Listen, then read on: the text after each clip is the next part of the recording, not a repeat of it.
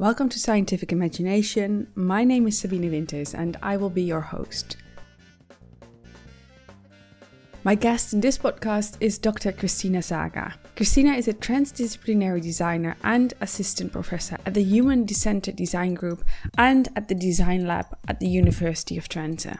Cristina fosters epistemological and methodological change in the design of human-agent relations towards social justice, post-human feminist and relational ethics-oriented way of practicing research.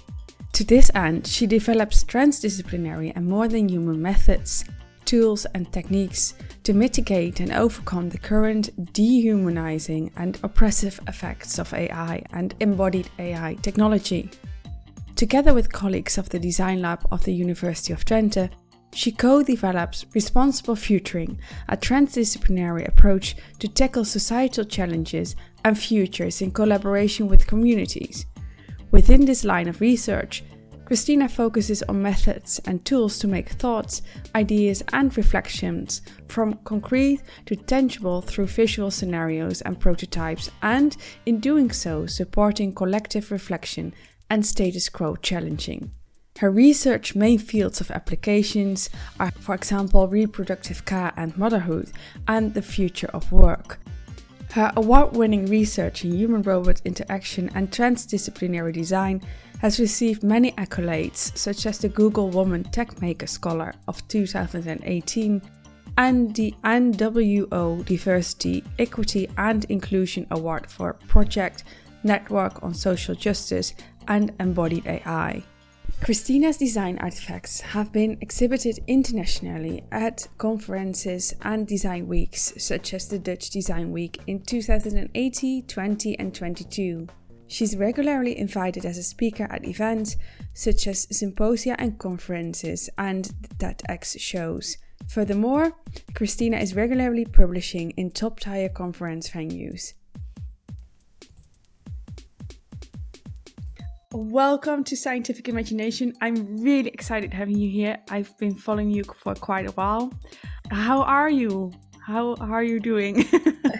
Thank you, Sabine. So I'm so excited to be here. I think we mutually followed each other and I've been fascinated by all the work that you have done with Scientific Imagination and also with Future Based. So it's fantastic that we got the chance to, to chat.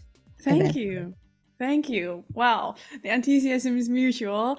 Just as a starter, because we will dive into your profession and your work and mainly focus on the role of imagination, how would you finish the following sentence?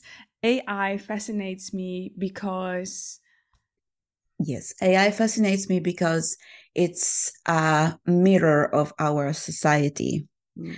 So it's a tool, I believe, and it can be used for outcomes in society, but we also need to be very careful because it's a powerful tool. And when we talk about power, we need to take into account the power structures that are, you know, behind us and that actually guides us. Yeah. Therefore, for me, it's also exciting to, to find a way through A I to critique society, find the values that we actually want to bring forward and eventually make a positive impact in society. So I think it's a fascination that is not only with the tools and the technical possibilities, but also with the social impact and the socio-technical entanglements that it brings about.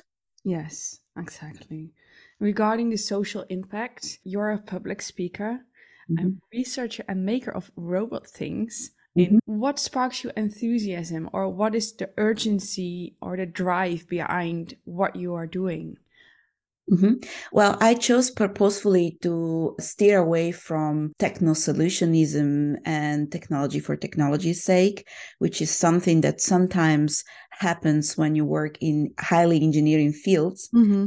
Doesn't mean that it, it's like bad or wrong or anything else, but just for me was like, I know that all this work that we're doing in computer science, and that's why I was making robots and, and et cetera, and in engineering is has the potential to support us. But I thought that we really needed to steer away from certain ways of working and go towards ways of working that put at the center societal challenges, which is a bit of a buzzword nowadays, like yeah, let's tackle societal challenges because there's these of the U N and things like that.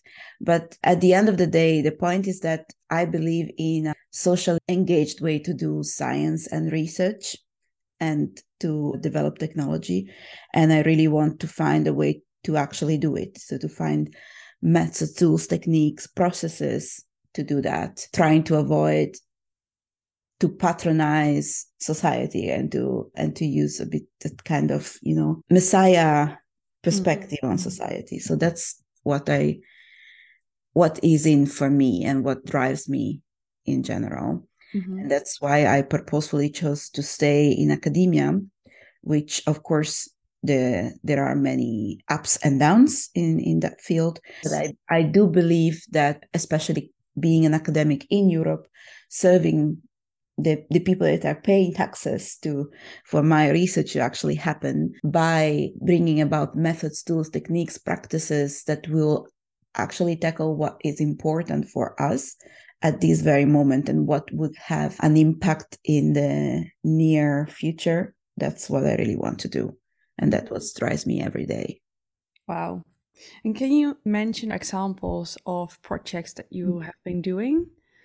Yeah, fantastic. So just to to talk about the RoboThings, for example, just to, because it might sound a bit strange. What is this? Why there's yet another name for robots. During my PhD, I worked on projects that were focused on developing robotic devices for kids. Yes. To support kids in their everyday life. And I I thought that we started from the wrong premises. And it was not just my feeling, but it was a feeling that was dictated by what was happening in the experiments I was doing.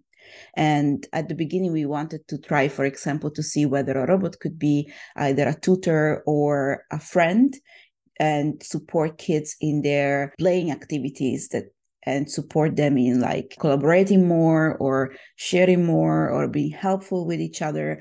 And what I noticed when we went in to, to see whether actually that was the case is that when you use a humanoid robot that is imbued with a lot of human-like behaviors, human-like uh, personalities, mm-hmm. you create a sort of deception that takes away from the naturally occurring dynamics of learning that children have in, in social interactions. And there were also other issues that emerged, such as that the children were not really understanding what was this thing. They absolutely understood that it was not as intelligent as they thought it was. So they were actually abusing the robot. And by the Exactly. And by the fact that it was hinting at human likeness, they were also applying their biases about people onto the robot. So they were actually saying something like, mm, this robot doesn't talk very well, so maybe is an immigrant. So it, oh, yeah. And things like this. And this is really not what I wanted to hear, because we were practically creating more issues than we wanted to, to solve. Therefore, I took a, stake, a step back. And I have started to, to try to reframe what does that mean to have robotic devices for the support of social learning for kids. And to do that, I decided to step away from the back then current practice that was like engineers and computer science and psychologists decide what is good. But I went with the kids and the, and the teachers in their context, in their ecologies. And, and eventually, instead of having like this kind of humanoid robot that you might recognize from consumer products or from various media news, I I went back and I and I thought about that toys are actually the best way for kids to involve in their developmental gene, which is play. And yes. maybe uh, enhancing toys with a, a little bit just a little bit of, of robotics. So being able to move around and maybe sense the environment could be something more interesting rather than having a robot that tells them what to do and what to say. Yeah, right. Exactly. Yes. And this project, if I remember co- correctly, was, your own words, some sort of rude awakening that technology is not mm-hmm. neutral, right? And it led Correct. you to to it led you to construct six principles for responsible technology. Yeah, indeed. And that brought me towards really reframing from just again, technology for technology's sake, towards a more engaged and responsible way to do technology. And also it brought me towards perspectives such as, it's yet another mouthful of a word, transdisciplinarity, which I can yeah. explain a bit more, and and also post-human feminist perspectives. And all of these are really complicated words, but eventually they boil down to transdisciplinary research is practically an engaged way to do research. So you you you start from the actual challenges and you go beyond the disciplinary silos and just like the scientific perspective to really serve society. Mm-hmm. And you take into account not only the knowledge that comes from academia or industry, but also the experiential knowledge from people, and maybe the indigenous knowledge and the more like the, the less like rational knowledge, and you bring it in in your in your project to to wave it in various flows of mutual learning between people and just technologies, industry, and et cetera. While the post-feminist views practically go against that vision in which just like the the male cisgender Western European person is at the center, yes. and all the all the rest is considered non-human and marginalized. While I I see it more like in a in an ecosystem in which uh, the various ways of being human and artificial entities, natural entities such as plants or or nature, whatever, are all in a relation that we need to take into account when we work. And it sounds very abstract, but this is something that just, it's just a compass that guides yeah, exactly. what I'm doing. And for example, just to explain a project that is completely different from that, I have just worked with a Dutch designer, Lisa Mandemaker, on... Oh, yeah, a- yes. And we worked together at the design lab, and I brought in the responsible futuring perspective that I have together with her experience in design for debate to create an exposition in which we are trying to go towards asking people to think about the future of reproduction, yes. and specifically the future of artificial reproduction. And, and she created through this collaboration a fantastic installation in which we make people think about how about, instead of thinking about artificial reproduction, such as artificial wombs or, or things like that, how about thinking to go back to nature, and what would that mean to have artificial and natural relations when we think about reproducting. And it turned out to be an installation that was exhibited at the Dutch Design Week, in which you see this big artificial womb monument, and then you you walk in it and you are confronted with the stories of past gestations. And by that type of speculative provocation, you're you're brought to a reflection about what we value, what do we think about, when do we think about being born and and and being developed and things like that. And it sounds like something that doesn't have to do with technology and something that is just merely speculative, but I believe that those type of projects can really help us to create community engagement and and, sh- and shift the societal debate, and eventually help us get the insights that we need to come back in the now and then influence how technology is being and which values are embedded and, and so on. So that's those are the kind of projects I'm excited to do nowadays. Yeah, I can imagine. And this project with Lisa also got a lot of attention from international media.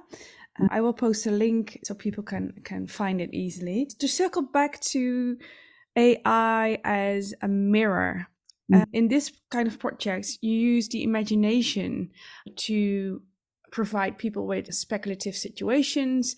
And these, again, functions as, as mirrors to look at ourselves right now, right? Mm-hmm. Um, what role does imagination fulfill when it comes to your profession? Would it be like, have this solely this mirror function, which is already very rich, but does it also fulfill another function? Yes, I think imagination for in my profession and in general in what I'm doing is a is a reflexive as a reflexive function. So it makes you reflect about a topic that could be, for example, reproduction, or it could be education, or it could be solidarity and care, you name it. But it also supports the collective reflection with various stakeholders, because it helps and ease out the conversations that you can have through mm-hmm. collective imagination practices. And eventually, imagination to me is a generative device because it helps to visualize ideas, perspectives, values, even biases. And by that means, we can actually tackle them. Yeah.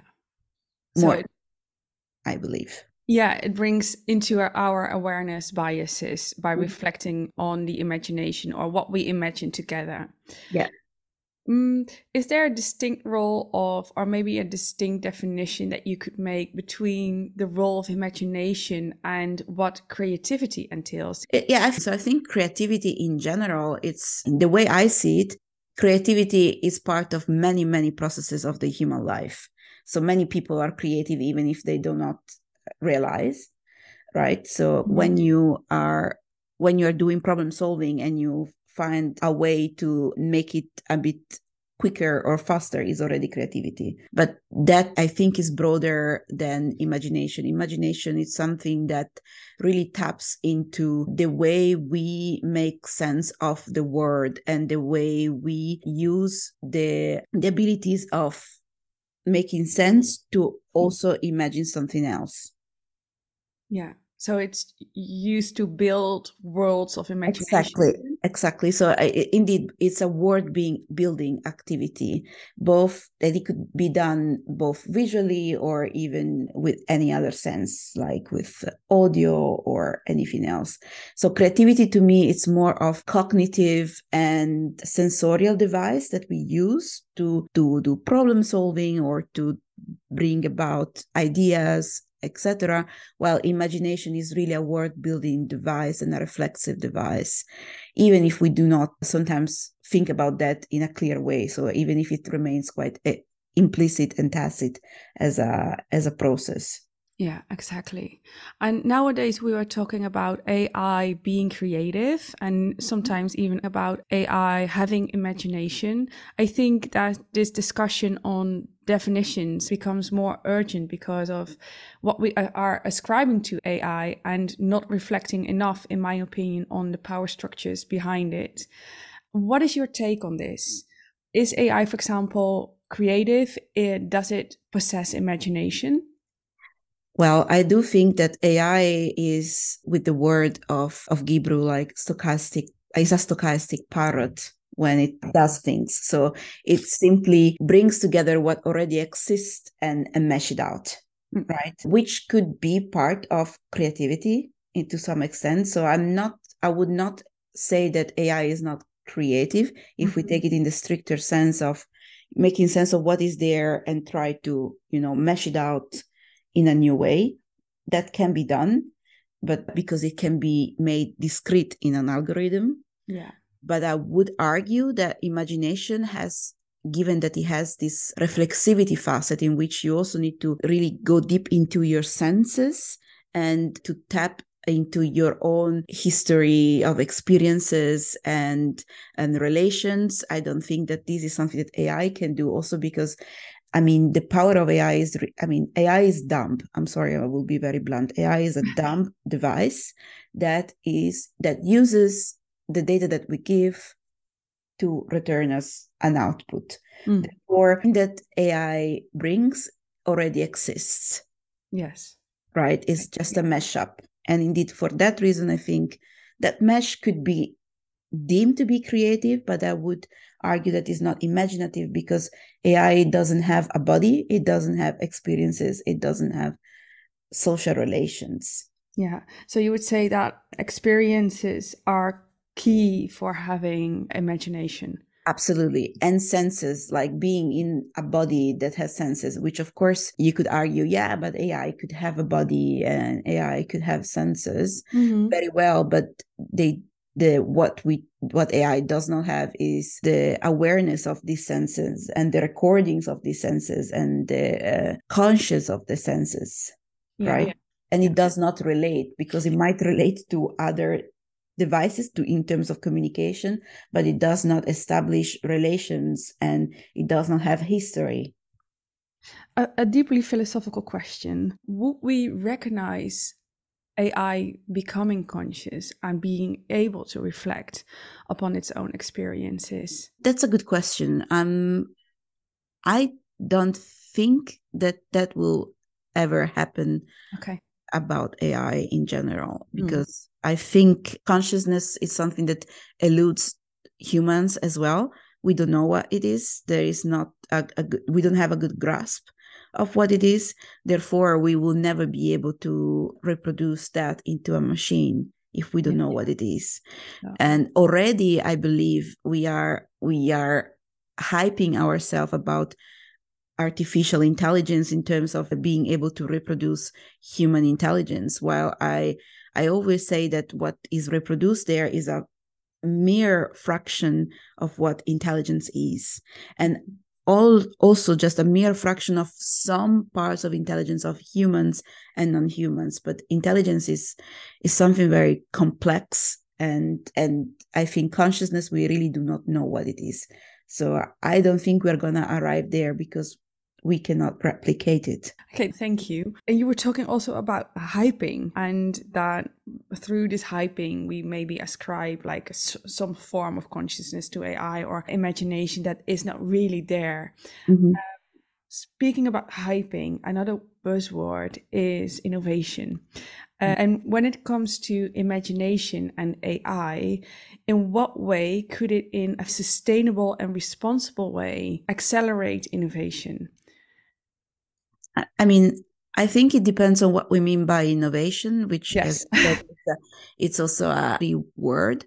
So if we take innovation as the canonical uh, term for saying going forward with progress, which is a very positivistic perspective, like that we're always going to get better, so to say, I think we might want to drop that idea of innovation, because we will eventually are We're we're going to destroy the world in that way, because we cannot continually grow, grow, grow and grow and, and reach massive powers or massive spaces because we don't have any. Yeah. But that said, I think A I can support some of our processes if we understand what are the important needs for society. For example, it could help us in, in healthcare. We had just a big crisis in healthcare. Could it help us in crunch a lot of data and, and bring algorithm that could fasten up certain processes and fasten up certain responses to provide care? Yes, it could. It's absolutely It could be absolutely fantastic, but then we need to be very careful in thinking about how do we do that? What kind of power would it bring in? What kind of values are we bringing in? So the point is, A I can help us. Absolutely. There's no, there's no, I think it's, it's true. It's something that can help us, but it needs to be used very carefully as a tool and not as the mean. Ah, okay. Right. To, to go forward. And the point is, I think we need to, to first shift some narratives. Like, it's not that A I in itself is going to make everything better. Mm. Humans need to change their practices and use A I as a tool, and yeah. not use A I as the ultimate goal for innovation. So that's why I'm, I'm very, I'm very careful of certain narratives that are now common that relates to transhumanism, and yet again, a difficult word. Yeah. Uh, transhumanism practically sees the the human as currently flawed, and technology as a savior for to save the human from this flawness. Yes. Uh, to augment us and to finally let us be what we should be.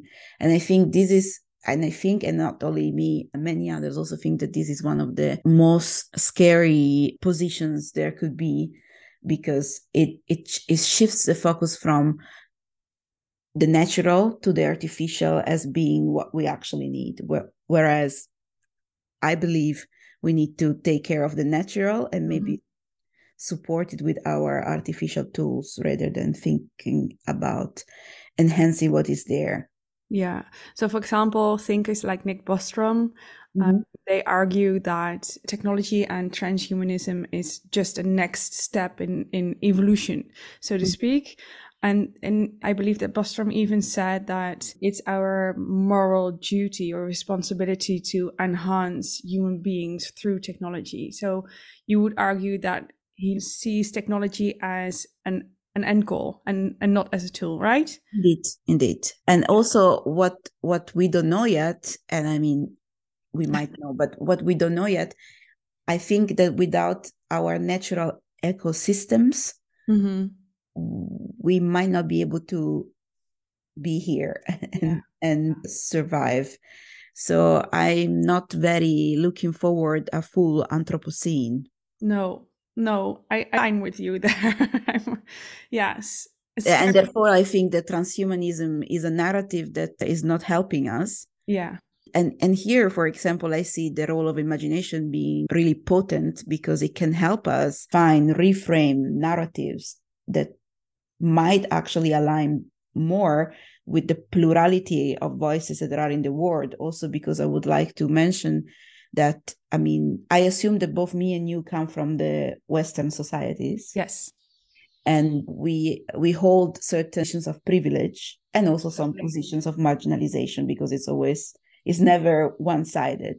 But typically these narratives of transhumanism or even long-termism, so this idea that we should think about the long, long term and not really care if now we are suffering a bit with technology, who cares? We're just going towards better things in the future. So all these type of uh, perspectives, narratives, even philosophy, if I might extend it to that. So these ideas all come from the Western hemisphere. And from the Western societies. And there, I believe that we have epistemological arrogance in thinking yeah. that we need to impose the the development of the world through this lens to many other people and, and many other ecosystems that have a completely different way of thinking about being in the world and relating with each other. And I mean by that, that there are also indigenous philosophies and Eastern philosophies and perspectives. They are the representation of voices and experiences and, and histories that we are obliterating. Yeah, I totally agree with you, because in philosophy, I mainly got taught white male Western thinkers. Mm-hmm. So I just recently bought a book. It's called Philosophy of the Science and Kyoto School, which is focused on the non-Western or Japanese epistemology. So I'm trying to educate myself, but I completely align with you on this point. So if I understand you correctly, you want to bring through imagination and through speculative design new narratives for a more plural version of the future. Correct. Yes. That's the idea, but also, and that's why at the design level of the, of the University of Twente, where I work half of my time, mm-hmm. I'm co-developing Responsible Futuring, which ah. is an approach that uh, have these as one of the of the scope of the scopes that he has, because what we want to do is to actually use transdisciplinary practices and future thinking, speculation, critical design mm-hmm. to, to support multi-stakeholder processes that can reflect onto societal challenges and and picture uh, plural futures that are the expression of an in-depth reflection about socio-technical implications, socio-economical implications, power dynamics, and et cetera. Or really simple things like how do we deal with the water rising, or how do we deal, I mean, it's not simple, but you know what I mean, mm-hmm. things that are more mundane than just going up in the air with the... Exactly, that are happening right now.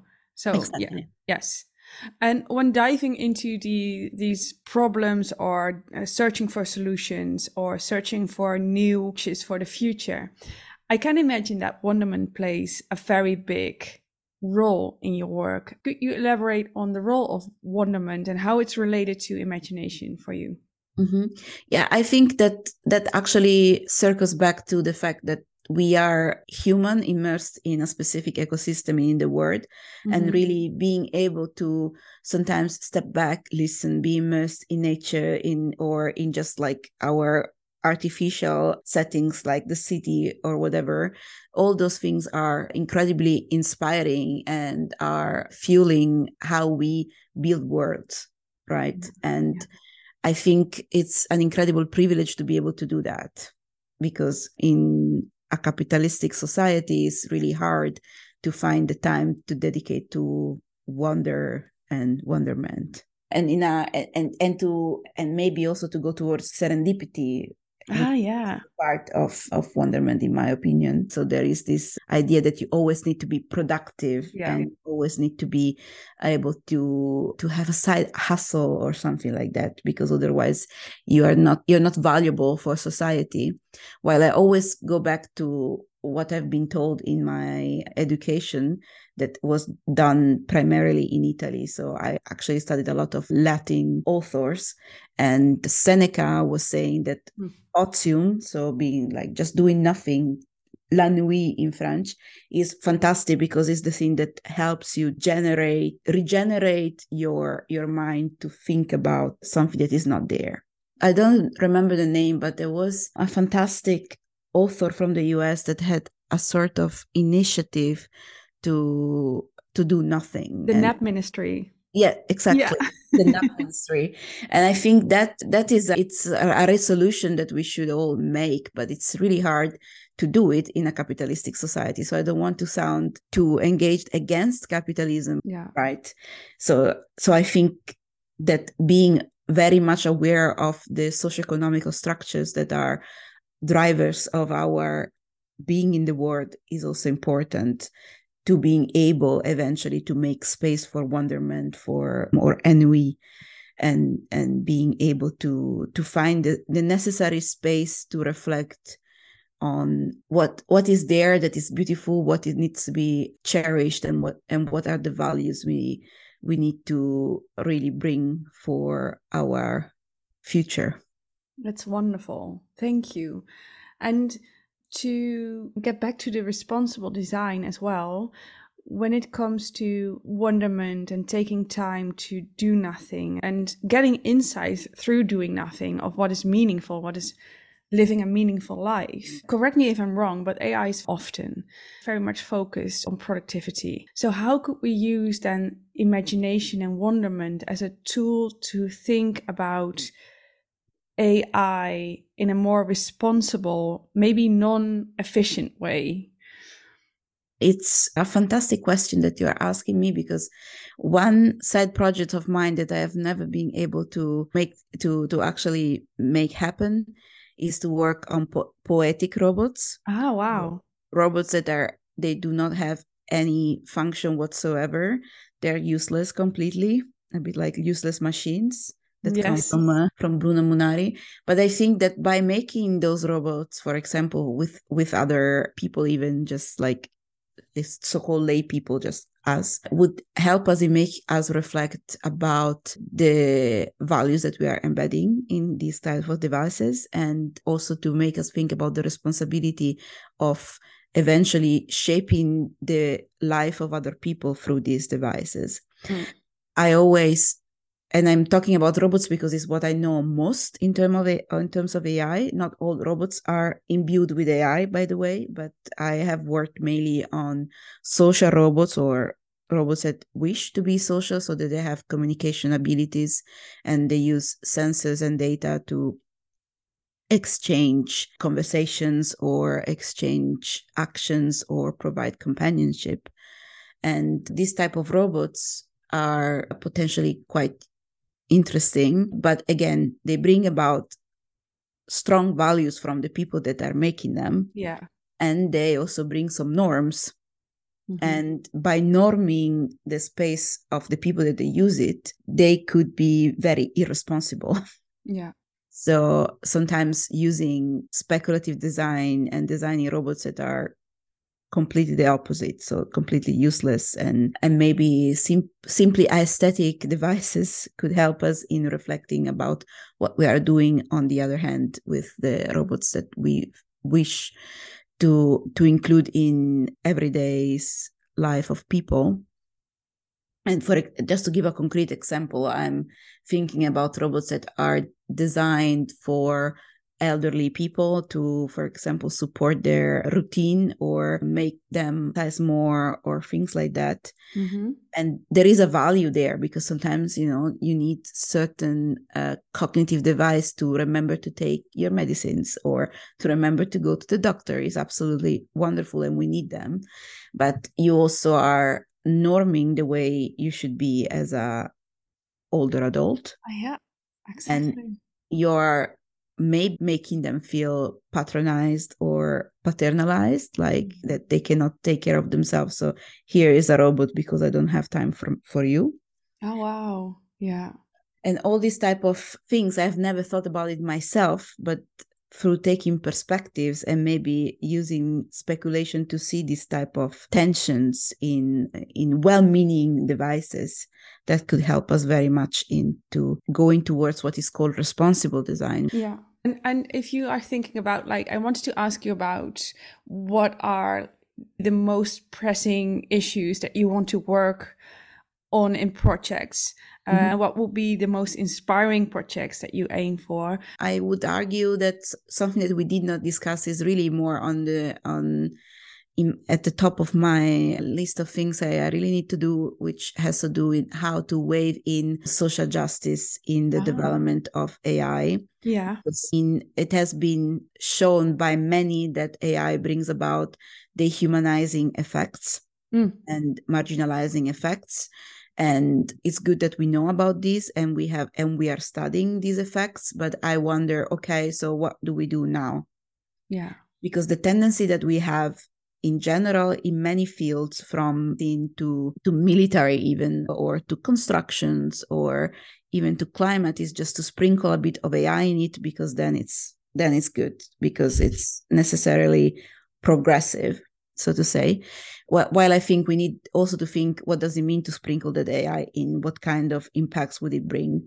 Mm. But besides that, what I'm trying to say is that I'm really focused on figuring out how we can bring in topics of diversity, equity, and inclusion, and and, and intersectionality in the development of A I, which are all facets of social justice. Yeah. And they have to do with responsible design. And they have to do also with the fact that to go maybe towards that direction, we need speculation and changing narratives and awareness.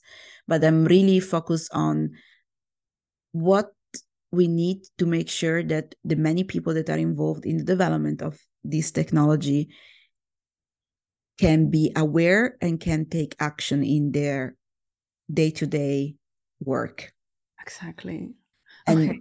There's not much there. So that's what I'm trying to do. And that's where I'm I'm I'm now I have gotten a prize from N W O, which is the Dutch science organization that usually provides funds to research. And they gave me this prize about diversity, equity, and inclusion because I had a collective of people working on that. Congratulations. We, thank you. And I will use that money together with my colleagues that are part of this collective to create a social justice network of people working in technology, specifically in A I, to figure it out how we can tackle the issue and how we can do it practically in our processes and, and practice. That's really wonderful. What, last question, maybe last question, who would be your absolutely dream partner in this project? Mm. What would be the absolute, like, aiming for the stars kind of? that, that's a good point. So for me, actually, I would like to have a lot of societal organizations involved. Mm-hmm. And by societal organizations, I mean, for example, in the Netherlands, there are collectives that are looking at racial equality. Like, if I'm not mistaken, Netherlands wordt beter. And sorry mm-hmm. for my pronunciation, which oh, really has, good, wow. which really has to do to tackle the, the racial tensions that has that they have been something important in our society, but quite hidden, mm-hmm. because like many other European societies, we had had colonies, but we never dealt with decolonization and yeah. what does that mean for the people involved. And these are things that are impacting the way we develop technology. The other thing could be associations of L G B T Q A plus people. mm-hmm. because most of the time technology and A I technology that is designed has a tendency to gen- make the, the, the, the interaction gendered somehow. Yeah. And also misgender and and create even more like dysphoria than than it's necessary. All these type of associations are for me the top of my list. They are the ones that are the most important to actually think about social justice. The only way is to provide space and to, to actually listen to, to them in the in the process. And it's very hard because participation is not a fix.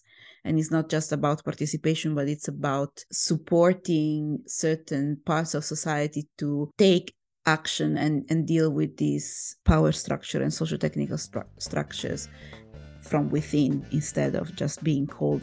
And it's also one of your six principles to really get people involved and different voices involved, right? Yeah. So if people listening who would like to reach out to you on this topic or about any other topic that we've discussed, where can we find you online?